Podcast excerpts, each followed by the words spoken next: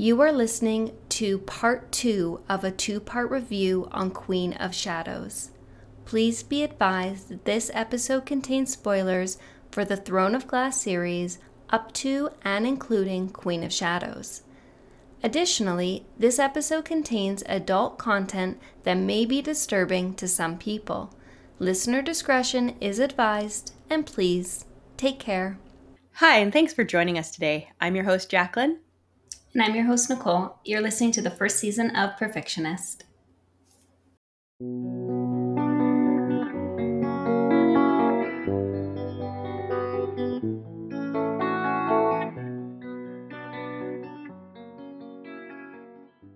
So today we're going to deviate away from the format that we have approached these last two, well, I guess three episodes now. Three, four?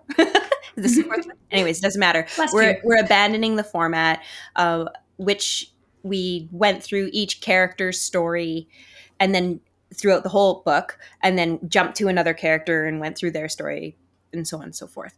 Because the characters in part two of Queen of Shadows, their stories overlap and intermingle so much, we are just going to go through the book, the story in a linear fashion, and just kind of touch down on all the characters as we go through. Mm-hmm. Yeah, so we're discussing the part two of Queen of Shadows, which is called Queen of Light. Yes. And we start off with Aelin, Aedion, and Chaol on a search for Hellfire. Mm-hmm. So this is reminding me of again Game of Thrones. I Yeah. don't know if it's called Hellfire or Wildfire, Yeah, wildfire. Wildfire? Mhm. but I'm assuming it's very much the same thing. A very explosive, fiery liquid. Yeah. Yeah.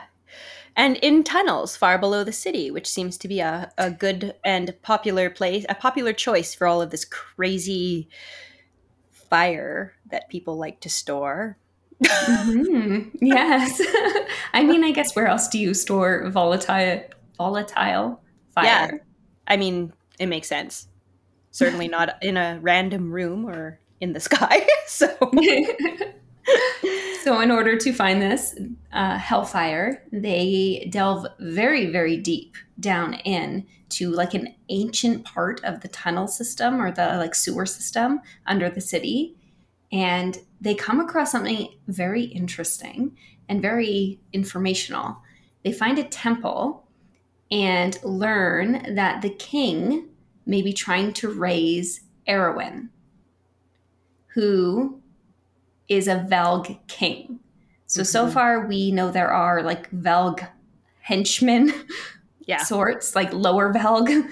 Lower we have Valg. Valg princes who Mhm. um, are we know from the callers. So Dorian has a Valg prince, um, Kaltain has a Valg prince, and now we are hearing about Valg King, which we have heard about Valg King before because we know they created the Wyrdkeys.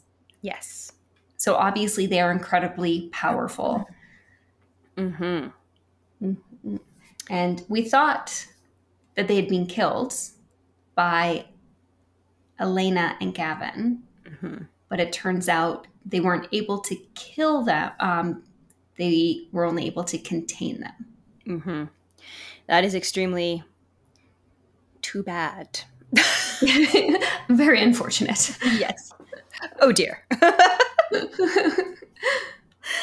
this is a massive, massive point, like plot point. Let's go back and look at the enemies or the big bad guys we have had so far in uh, this whole series. So, the King of Adarlan, he's obviously number one, Mr. Big Bad. Mhm. Uh, there is suggestion that Maeve could be kind of a bad person in this series. We don't Yeah. know too much about that, but we know she certainly isn't like a hero in this series.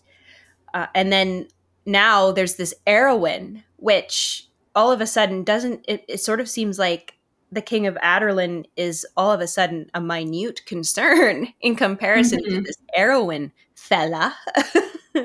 yeah, it sounds like he's just like something they need to get past in order to get to the real Problem. big bad.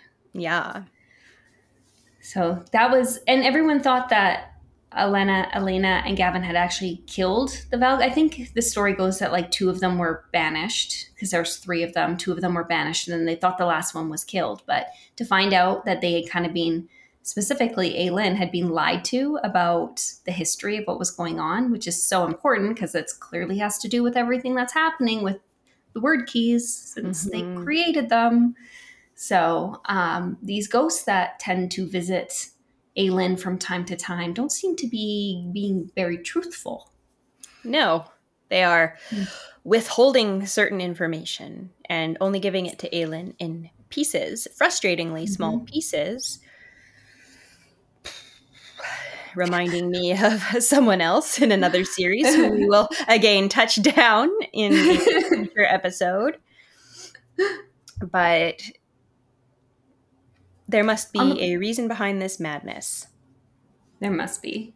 And on the plus side, they were able to get the Hellfire. So mm-hmm. they got some bad news about a potential massive threat, mm-hmm. but they got the Hellfire, which I guess we didn't even explain why they were going for the Hellfire. Big news, everyone. They're going to blow up one of the towers and release magic. I mean, that's yeah. a plan, anyways. Yes. And Hellfire seems like a good way to get that done. Yeah, it's like a bomb. so yeah, makes sense. if you're going to blow up a clock tower, a bomb. Yeah, that's a good that way works. to go about that. Yeah. no, no, definitely not. Uh, but uh, so Lorcan tells Aelin that he will give her this uh, ring, which is actually protection against the Valg, and it's called mm-hmm. Athril's ring in exchange for the amulet of Orynth. Mm-hmm. So he's taken this ring from Maeve because it's the ring that Aelin used to bargain for Rowan's life, mm-hmm. or I guess his uh, blood oath. Yeah. And so Lorcan took the ring from Maeve and now is using it as a bargaining chip because it has this protection against Valg, which could come in handy for those fighting Valg. And at this point, Aelin's like i don't have the amulet or like I, I, can't remember exactly what she says but an exchange does not happen at this point no. she doesn't have the amulet on her and it's good to note that that's kind of what he's after and willing to give cause, well because he's hunting the Wyrdkeys so mm-hmm. Mm-hmm. It makes sense that he would want the amulet yeah yeah uh, meanwhile oh it's just chaotic things are just starting to really blow up at this mm-hmm. point yeah, it's getting... Evangeline. Yeah, she shows up at Aelin's apartment, and mm-hmm. she says, "You know, Lysandra's been kidnapped because she's like special. She's a shapeshifter." Mm-hmm. And so she's been kidnapped and take well, she's being taken to Morath for her abilities. Yeah. And that's very upsetting news for everybody. I feel like Lysandra's becoming a bit of a fan favorite. Well, I don't know if she's a fan favorite. She's becoming my favorite, and I'm extending that to everyone. Yeah, that's. I feel and, probably pretty pretty accurate. Yeah, so it's really upsetting that she's being taken, and Evangeline comes in clutch, going to Aelin for some support. Yeah.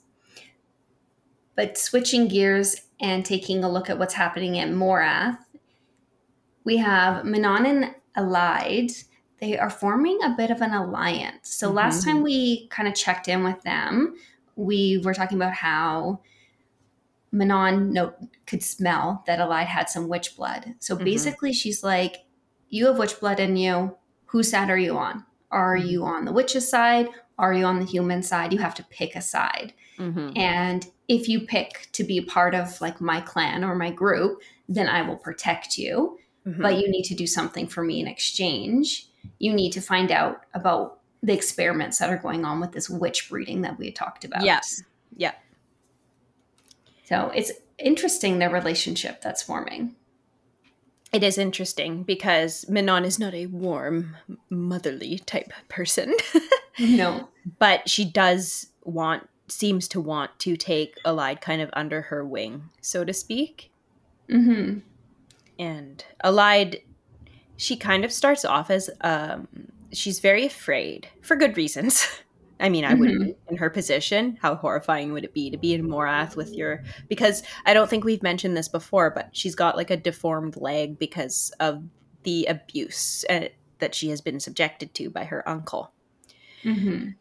So she's pretty vulnerable because she's kind of hobbling around. She can't walk very well. Mm-hmm. And she's chained on top of it. Like her legs Yeah. are literally shackled together. And the last thing you want to show in front of witches is weakness. This is the Mhm. vibe I get from reading Yeah. about them. So it's kind of cool that Manon, the heir of the Blackbeak clan, the wing leader, is sort of turning her eye to a protective kind of relationship towards Elide. hmm Yeah, and it's protective, but a little harsh at the same time. Like she's like, "You can sleep in my chambers," but she like just sets up like this little like mat for her on the floor of hay, which Mhm. is I don't know, a little sad. it's sad. Eli just like sitting on this hay bale in the corner. it is But I mean, sad. like, she's by the fire. she's by the fire, but she's also she knows wh- when she's in there that nothing too bad can maybe happen to her. Like she's not at Mhm. anybody's mercy except for Manon's. Yeah, which in, in her position that- that's the place in a place where bad is everywhere that's probably the best spot for her at that point Mhm. No, definitely. So Elide does discover what is happening, and she discovers like it's very horrific what is happening to the witches. They, the coven who had been chosen, has already given birth once and are pregnant again already, and it hasn't been that long in the story. So this pregnancy situation is happening a lot faster than I was expecting. yes And I don't think we really fully understand what the product is, no but we do know that whatever is happening is horrific to the witches because they're literally chained to the beds and begging to be set free. Mhm. So this is not something like I think when they went into it, they felt like an honor to be doing this. Like the clan that ended up getting chosen volunteered Mhm. and we're really proud to be like serving Morath in this way and the king. But then whatever's happened to them down there, it's caused them to beg, and they are witches. Mhm. For witches to beg, it's bad mhm. what But- did you think of that scene? i was very disturbed by that. And um Mhm. it's kind of one of those things where your imagine takes you to places where it might be worse than what's actually going on. But then i thought well no i think it is that bad. It is as bad as it can be. So i think something that's been suggested i feel like it's been suggested at this point is that witchlings are really um, treasured. And so Mhm. probably when they went into that it was like with that kind of in the back of their minds but this isn't a witchling situation No, they're not actually having witchlings. They're having something entirely different, is my understanding. But the witchlings are very treasured because it's very uncommon for a witch to uh, carry a witchling to term. yeah and not have it be a stillborn hmm Yeah. Yeah, poor witches. I mean, you got to feel for them, even though they can be really brutal. But they're still, I was going to say they're still human. They're not human at all. They're witches, but you know. yeah yeah there there's some reasons to feel compassion for them Mhm, definitely. So, a little bit more about Kaltain. She is, as it turns out, she is quite a strong, like strong inside. She's very feisty inside. She has, we learn, she that she's killed the Valg that's inside of her, but she's been pretending to still be under Valg control. So that's amazing. So it, It turns out, yeah, it turns out she has killed this Valg with her shadow fire. Um, so you have to wonder, like, how and like why was she able to kill the Valg herself? Mhm.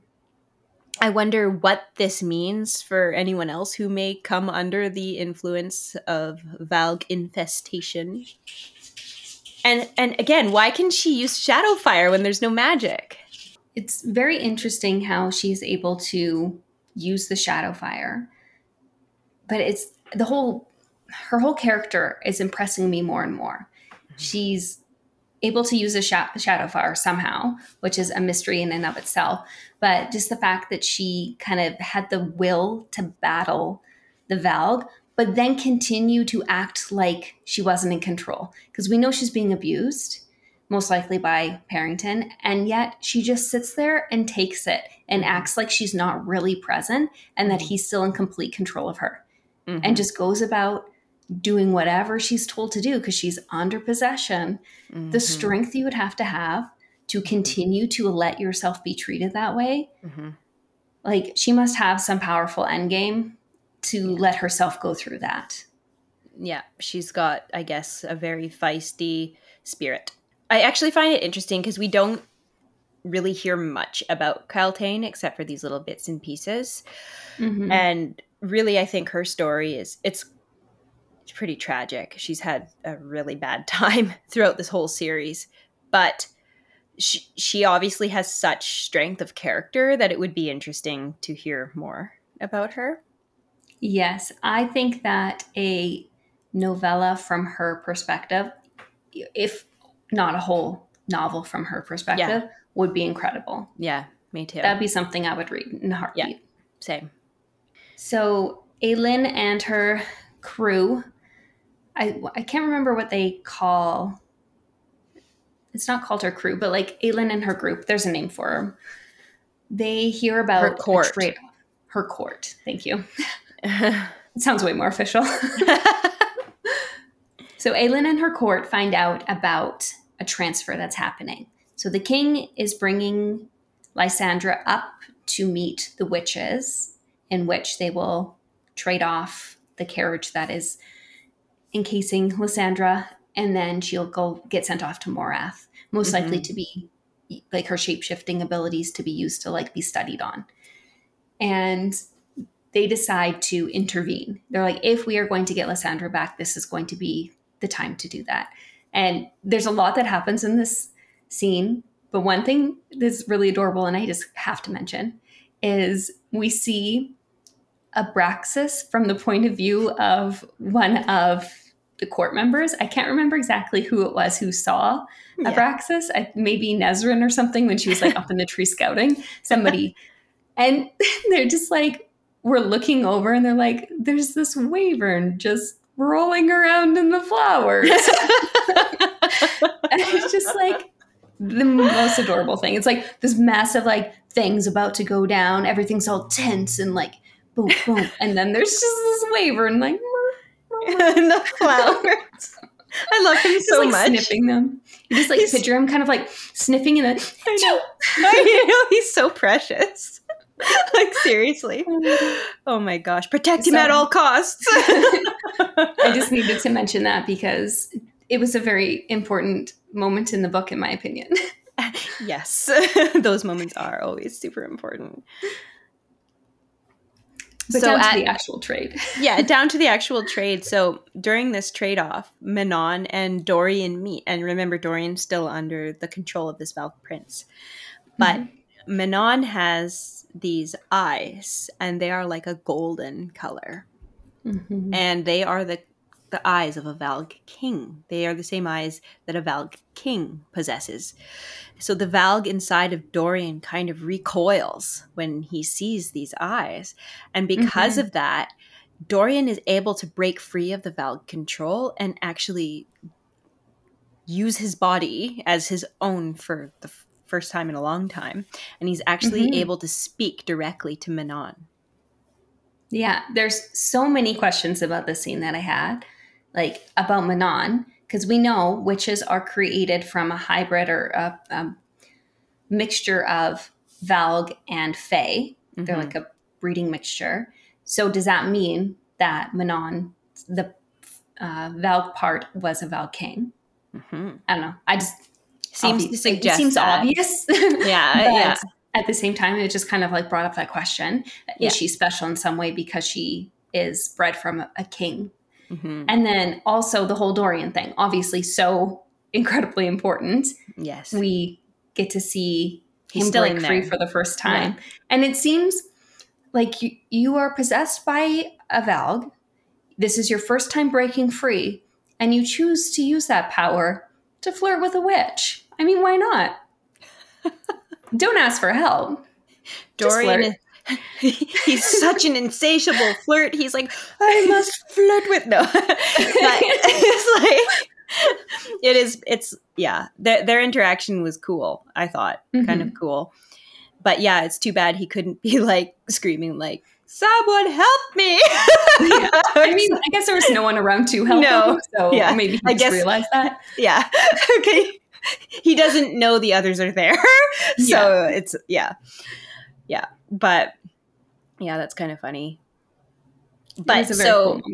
Chaol though he sees Dorian and loses all faculties Reason. of the mind. Yeah. and decides to break from the plan and go after Dorian. It was not like a logical thing. It was a move he made from the heart. hmm but of course he ends up getting stopped by Manon and her 13. Yeah. And Not they the end up greatest people to be stopped by. that would be a very scary group to be opposed to. Um, Yeah. which it ends up having like Manon and Aelin end up having this pretty wicked fight. And I mean, it was worth it. it was really cool and it was so funny like how there was so mutual respect for each other as they were fighting. hmm Yeah, it's a fight scene you have to read yourself. Yeah. There's so much going on in it. But the mutual respect is, I think, the most relevant thing that comes out of the fight. Mhm. The way that they kind of interact with each other during the fight, it's really cool to see. And the end of the fight ends with Aelin kind of saving Manon's life. So now Manon owes a life debt to Aelin, Mhm. which is a really strange position for Manon Blackbeak to have to be in, considering what she is and who she's working for. Yeah. But that's kind of Considering the brutality of witches, I'm a little surprised that life debt and is a thing. owing is a thing. It's kind of Mhm. like, I, yeah, I'm just surprised that they would honor something like that, given how brutal Mhm. they are. It I guess they like have- honor would be high up on there. No, I don't know that honor necessarily is, but that does seem like they have some pretty strict rules that they never deviate from, and life debt seems to be one of those things. Mhm. But it is interesting because it's, I mean, it's it's actually not a great thing to have to abide by if you're trying to be strategic in war. But Yes. but so there's a little bit of a weakness there, maybe for the witches, but hmm yeah, It's a good thing though. yes, During the battle between the witches and Aelin and her court, Rowan actually ended up getting very seriously injured. So much so that they don't have time to get him back to Rifthold for medical attention. So they end up going to Nesryn's family's farm, which just so happens to be where Fleetfoot has been living this whole time. Yes, yay, Fleetfoot. Yay. Aw. It was really cute to get to know that the dog has not been forgotten. Sarah hasn't left him out. He's still thriving, living in the Mm. her, countryside. it's a she. Oh, I'm so sorry. She has been thriving, living in the She. countryside. Yeah, And Rowan's able to get the healing he needs so that he's all good. yeah. And then, um, ironically, Chaol, even though now we've seen, okay, we've seen Dorian can break free of the Valg control, Mhm. and now Chaol's all like, "Well, Aelin, you were right. We should just put an end to his suffering." And it's like, Chaol, oh my god, he's just like always getting it wrong. yeah, this is like just the entire book is just like watch Chaol get it wrong every time. yeah. But I was Chaol, so if you have an instinct, ignore it because you're wrong. Yeah. I was very proud of his growth though and admitting that he was wrong. Mhm. I just he should have admitted it a long time ago. But then maybe it's good he didn't because maybe things would have turned out differently. yes. So perhaps it was all for a good reason, but I think this is the starting of Chaol's character arc taking a more mature spin or twist or Yeah. trajectory. Yeah, for sure. It is definitely a turning point, I would say. So we have Lysandra thanking Aelin, but Aelin's not going to stop at just saving Lysandra. She's going to do something even, well, not even better, but just as important because she saved her life from Morath, but she also saved her life in the sense that she has paid off all her debts. So Lysandra and Evangeline are officially free, completely free people. They can do whatever they want now. Mhm. And I'm just like, oh, their friendship was probably my favorite thing in this entire book. Yeah. Which is saying a lot because there's a lot of really great things that happen in this book. Oh yeah, But their friendship, it just, it's so strong. it is. And And they Yeah. went from basically hating each other to basically becoming almost like a sisterly bond. mhm. So, yeah, I would say the same thing. Lysandra and Aelin's friendship is my favorite thing in this whole book, too. Mhm. So, they have had actually very similar paths when you compare their path. And I think that Aelin even mentioned that when she was going by Celaena earlier on. Mhm. Lysandra, I think they were kind of pitted against each other on purpose for whatever mind games, self serving games Arobynn had going on for himself back then. But Mhm. even back then, did you think back then that Lysandra was just kind of like set there to just kind of irritate, like for plot purposes, like in jealousy and stuff? Or did you see her becoming a larger part of the story and did you see this friendship coming? I did not see this friendship coming from a mile away. Like I, it came out of left field for me. hmm It was completely not something. I completely forgot about Lysandra as a character. hmm She's mentioned so subtly in Assassin's Blade that I didn't think we'd ever hear about her again. hmm Yeah, same. same. Oh, I do have to say though, in regards to Arobynn and kind of pitting the girls against each other, he's a very clever man. So Mhm. I wonder if he knew if they were friends that they would team up and become this powerhouse, and that he pitted them against each other to stop that. Well, I think the thing with Arobynn was that he was essentially trying to isolate Celaena from everybody except for him as a form of control. Yeah. So, So I it might not have been quite so planned. Just I mean, it might have been that, uh, but yeah, I mean, from his point of view, really, what could Lysandra do? Because she was owned by her madam. true. And really, what could Celaena do? But Mhm. now that they're free and they are becoming friends, I would wonder like, did Arobynn know about Lysandra's shapeshifting abilities? And even would it even matter because the magic was essentially gone, right? Mhm. Or is essentially gone. Yeah, I think he did know because I'm pretty sure the reason the king captured her in the first place is because it said in his will that she had shapeshifting abilities. Okay. I don't know how he knew because, well, I guess when she was first picked up, magic Yeah. was still active. So Yeah. yeah, he, yeah, that Yeah, makes sense. it does. So Manon having a life debt, not wanting to have it for very long, decides to cash it in right away. yeah. And she knows that Aelin would want to know about Dorian. So she flies into Rifthold and leaves a wonderfully written message of blood on a bunch of walls. I think she writes it all over the city. A message essentially saying he is still in there. Mhm. I can't remember the exact wording of it, but the message was that Dorian was still inside. Yeah. You could potentially save him. Yeah. And Aelin does see it. And Oh, yeah. just in time. Yeah. Lucky, lucky, sort of. So, meanwhile, while Manon has been away from Morath, Elide is captured. Mhm. And, um, I mean, Manon is like literally the only thing stopping Elide from uh, Elide from having horrible things done to her. Mm-hmm. But anyway, so her uncle Vernon puts her in this dungeon, and is his plans are like any good uncle is to have her mm-hmm. be bred with like an eagle, an evil vowed demon. of course. Of course, like what else would you do? So certainly not treat your niece with kindness and respect. No, that would be way too boring.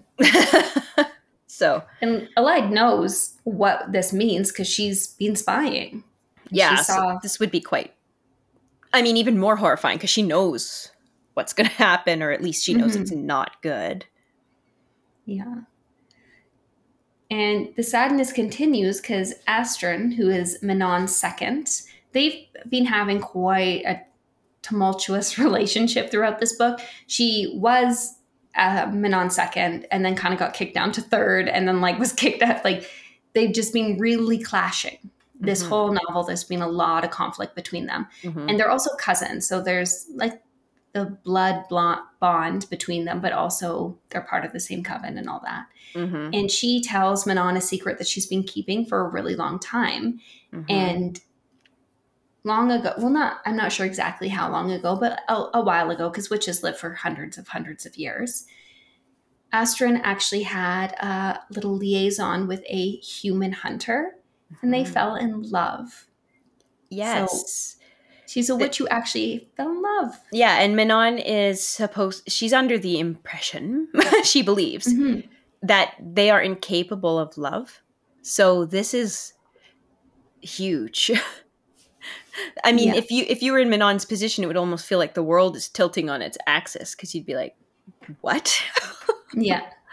No, I think that's exactly what was happening to her. Yeah. Like her whole world, her everything she understands about being a witch is being called into question. hmm And in the end, Asterin ends up becoming pregnant, which, as we discussed, is a miracle in itself. hmm So she was really excited about this. But unfortunately, as with many witches, she ends up mis- miscarrying the witchling. hmm So Manon's grandma, the loving matron that she is, holds this against Asterin. She blames Asterin for this. She ends up discarding the witchling before Asterin even gets a chance to hold the baby and ends up beating and branding Asterin, leaving her for dead. And it's like winter. She just like literally throws her beaten, bruised body into a snowbank and leaves her. Oh my goodness. Obviously, Manon knows her grandma isn't this warm, cuddly person, but this is beyond anything Manon could have ever imagined. Yeah. So Asterin, I've really admired in this story. I don't know how you felt about her character. It Yes, felt like she suddenly seems- she was like, there is a line and I am not crossing it. And Mhm. all of a sudden it's like, it's making Manon look really bad in our view, in the Mhm. reader's po- perspective. But she is indeed making Manon question a lot of things. And to me, it was almost like Manon is trying to stubbornly hold on to what she's been taught and how she's been raised and what her grandma wants. But then as time goes on, it's Asterin and her 13, you can just tell. It's like, Mhm. This is not cool. I so, feel like Asterin and many of the other 13 have already kind of come to a realization about how witches are taught to be. Mhm. But they've been, specifically, Astrid has been quite quiet about it and sort of keeps going on with the way things are, but knows in her heart it's not right. And it's kind of like a moral compass for Manon. Mhm. Mhm. And now Manon is starting to understand where her perspective is coming from. Yeah. 'Cause she had no idea. Like her and Asterin are like basically best friends. And she had no idea that this had happened to her. Yeah. No, it was a completely heartbreaking moment. I'm pretty sure this is one of the many moments that I had an emotional reaction, a few tears probably Yeah. shed. I couldn't even think about what had happened to Asterin because now as a mother myself, before I had been a mom, I'd been like, "Whoa, that's brutal." hmm But now that I'm a mom, I'm like, "Oh my god, I can't even think about that. It's too upsetting." like it's yeah. Had to dissociate a little bit from Yeah. yeah. that's fair. yeah. So back in Rifthold, Rowan decides to be a little sneaky himself, taking a playbook from Aelin's, or taking a page from Aelin's playbook. Yeah. And he goes and trades the amulet of Orynth for the ring, for Eth- ring. So the Valg protecting ring. So he makes the trade that Lorcan wants, sending Lorcan off.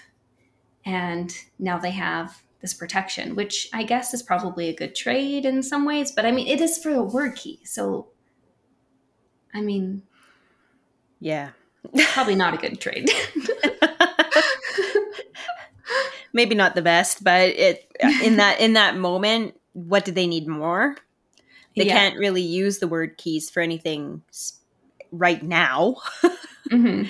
but at the same time like lorcan seems to be an extremely powerful being So Yeah. it's like good luck getting it back. yeah. So hope you had a plan there, Rowan. yeah. And Aelin and her court devise an epic plan to blow up the clock tower. So this is something that's been building up pretty much the entire book since we found out about the whole clock tower situation. I feel like it's been leading up to the eventual blowing of one of the pillars. And Mhm. the obvious one would be the clock tower. So this is a twofold plan with Celaena as the king's champion because keep in mind the king still believes Celaena is his champion and is in mm-hmm. Wendlyn trying to kill the royal family. and He's real behind. yeah, he's like a whole book behind. And so, the first part of the plan is that Celaena is going to capture Chaol, who has, you know, ran from the castle and has been working with the rebels, and enter the castle just through the front gates, you know, doo-doo-doo. and the goal is to save Dorian and potentially kill the king. So mm-hmm. that's kind of like step one of the plan.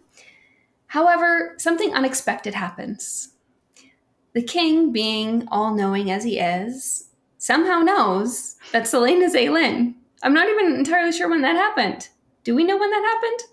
no, but Did he know the whole time? like, I mean, she's kind of claimed her. So when she when she was fighting at Miss uh, Mistward, mhm. Mistave, is that what it's called? Mistward.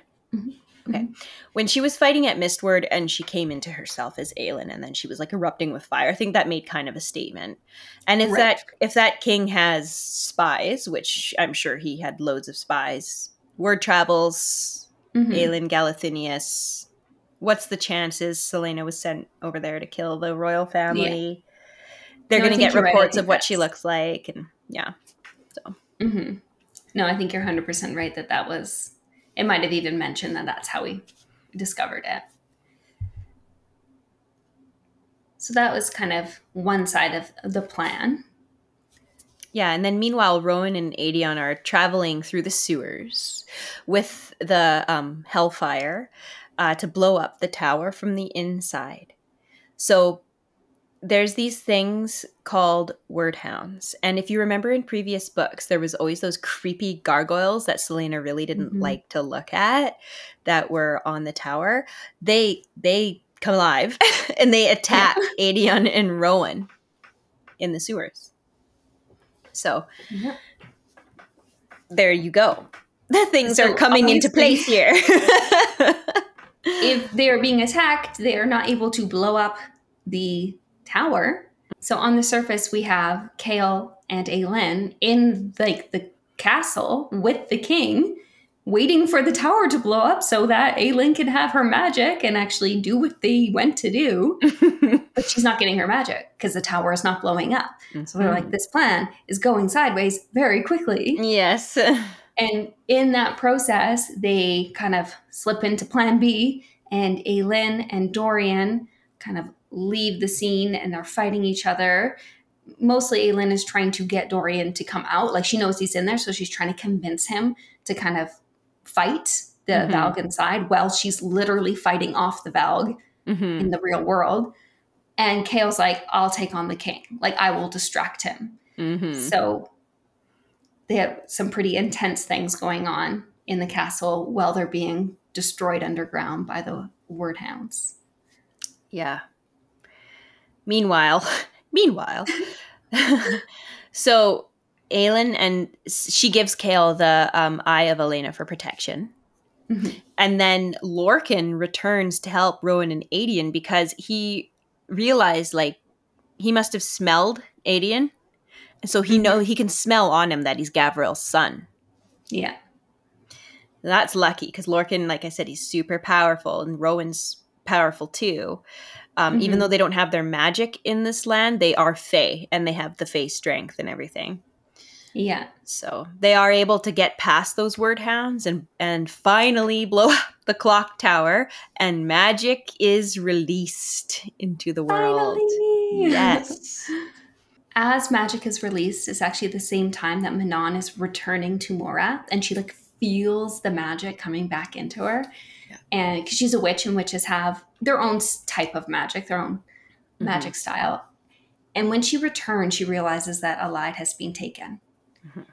So she starts looking for Elide because she knows if Elide is not in their kind of area, their rooms, then something probably has gone horribly wrong. Mhm. So she's searching for her and she finds her in the dungeons eventually.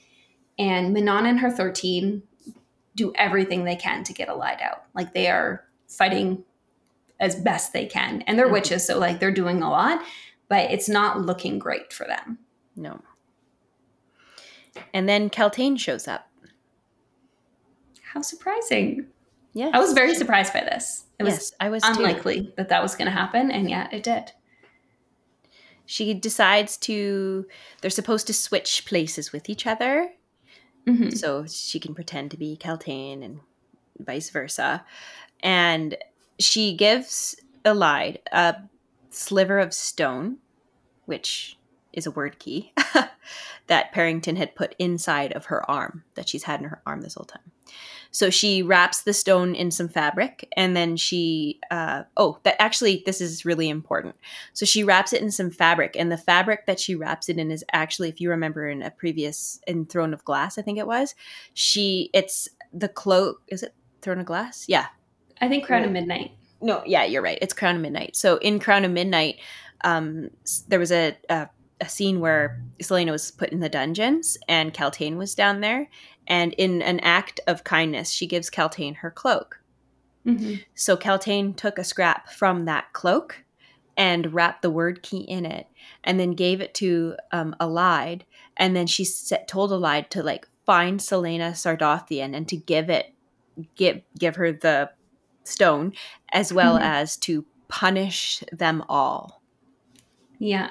So it was so incredible. Like, this is like peak Kaltain's character. She went from being this very snooty, kind of gold digging character who her and Celaena hated each other the second they met.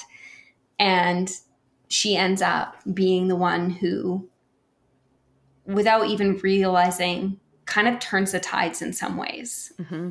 because she sacrifices herself so Elide can get free, giving Elide the second Wyrdkey.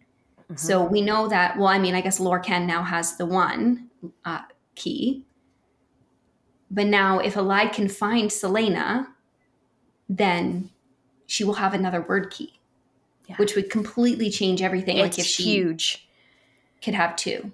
hmm So and just like to sacrifice herself because she doesn't just stop at like pretending to be Elide so Elide could get free.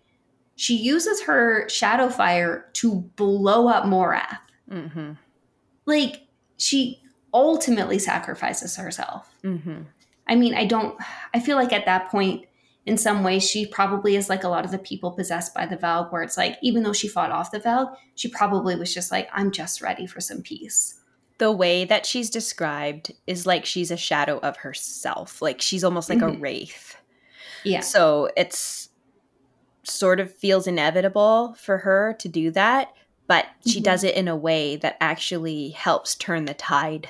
So it's very important. And you know, if they were to write history books, I feel like she should definitely be in those history Mhm. books, you know? Yeah. She made her life very meaningful for someone Yeah. at the beginning who seemed very much not going Yeah. to be written into history. She Yeah. really made her her life count. Absolutely. That's a really good way of putting it. So, back to Rifthold. Aelin has slipped whilst fighting Dorian, and well, the Valg that's inside of him. She slips the ring, the protection ring, um, Athril Mhm. or Athril, uh, to Dorian so he can fight back against the Valg. And this, at this point, this is like there's so many simultaneous things happening. So like the magic has Yeah. come back. Here's the ring, right? Yeah. So I guess Dorian is able to overtake the Valg. I can't remember that exactly how that happened.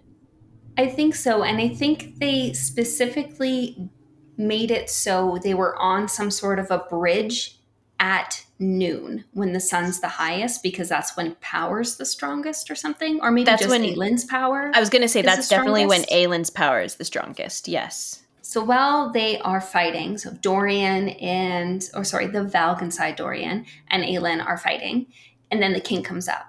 So clearly, Chaol did not win his fight with the king. And now the king has come up, and he is kind of, all three of them are sort of fighting. And he confesses that he has been possessed by a Valg the whole time. So from going back when he went to Morath to find a Wyrdkey, he ended up finding Erawan's tomb and has been with Perrington. And him and Perrington have been possessed since that moment.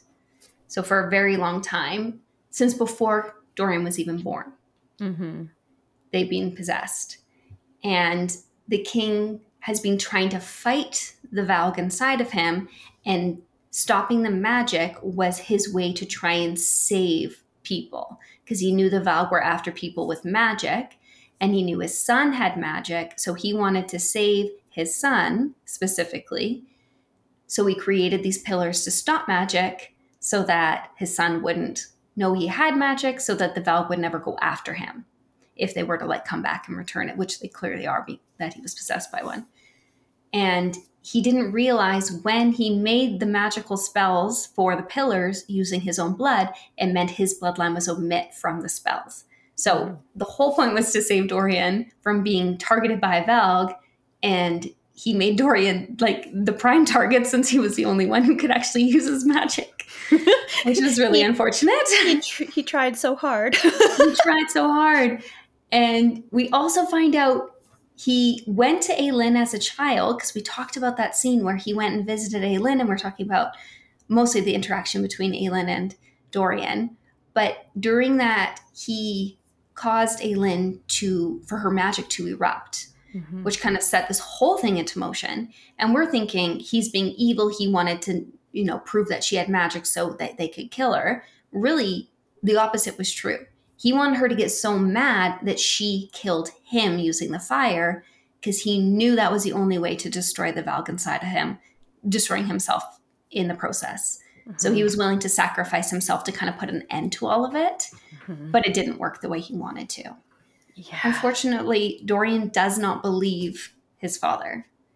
He's it's kind of too much has happened, and he's so angry with everything that he's not really buying the story fully.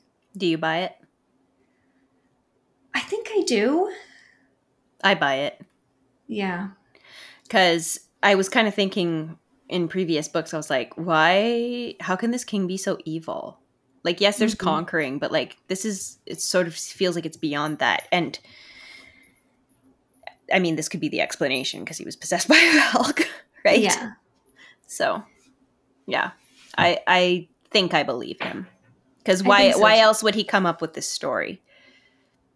Well, and we always say how Dorian is so different from his father. I mean, I guess his brother's a little psychopath, but there could be other reasons for that. But it seems so odd that such a kind, caring, compassionate person came from such evil. Mhm. It does happen though.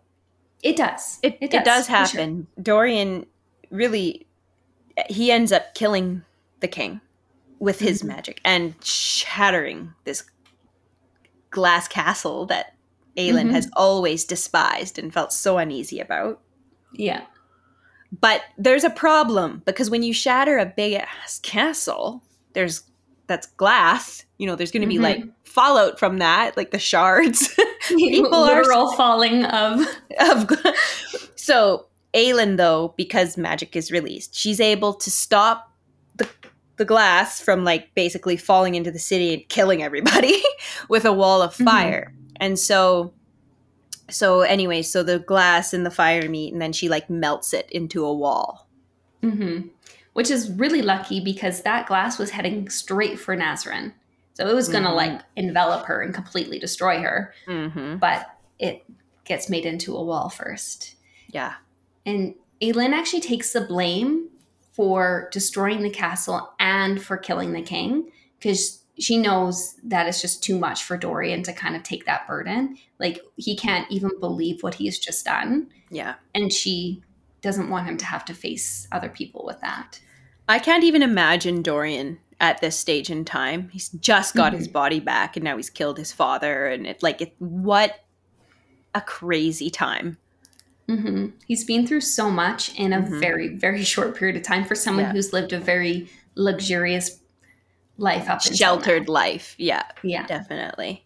So we still have our tunnel friends down Right. there. the Hellfire has been released, and they're trying to book it out. hmm They end up getting kind of saved by a super. This would be so cool to see in like a Mhm. movie or a show. so earlier on in the book, they, I think it was Aedion, might have been telling Lysandra about these things called uh, ghost leopards, Mm-hmm. and Lysandra was really interested to hear about these ghost leopards. Well, lo and behold, as Aedion and Rowan are fighting for their lives against the Valg, a ghost leopard comes out and just flattens the Valg, like just destroys them. And it's Lysandra. Yes, this was my like favorite moment of the entire book. Yes. So Lysandra had been sent out of the city with Evangeline for safety, hmm and she actually decides to get out of the carriage before Magic is even back. So she doesn't know if their plan's going to work. She doesn't know if Magic is coming back. She's going as just her like human self, Mm-hmm. and she's like, "I'm just a human. What can I do? But I have to do something." I have to try. Yeah. like just that moment where she decides to get out of the carriage. I was like, oh my goodness. Like, she's like, I can't let my so- friends fight for me. She's so brave. So brave. Yeah, I, I huge respect for her. She's quickly becoming one of my favorite characters. yeah. In this story, she was my absolute favorite. yeah. And, but then Magic does return, and we get this epic moment of her like swooping in Yeah. or leaping in, I guess. In And- ghost leopard form, in like a really Yeah. feared, sort of almost legendary animal. So Mhm. cool. So during the fight with the king, Chaol uh, was blasted with this magic, this dark magic Mhm. that the Valg has, and it ended up paralyzing him from the waist down.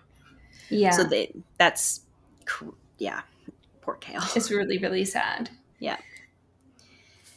I mean, luckily he had the eye of Elena or Elena with him because I believe it is the kind of blow that should have killed him. Mhm. But because of the protection he was under, he was able to like survive it. And then with Rowan's help, using some healing magic, he was able to kind of limit the damage slightly, but he was still left paralyzed from the waist down Mhm. which is a big deal for someone like Chaol who is very physical Mhm.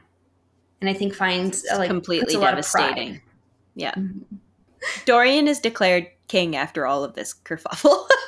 Mhm. this minor kerfuffle of the, of the glass castle collapsing and everything exploding stuff going all crazy kings being killed anyways never mind that dorian's king now so he's he's to stay in rifthold as king chaol's declared the new hand of the king nesryn becomes the new captain of the guard because obviously kale can't do that whilst he's paralyzed he is then commanded to go to the southern continent, which is where Torre Cesme is, which is this this renowned healing place of healing where these healers go, which we actually heard about in Assassin's Blade. Mhm. So he's also trying or he's also supposed to try to form an alliance with the southern continent to help aid their cause.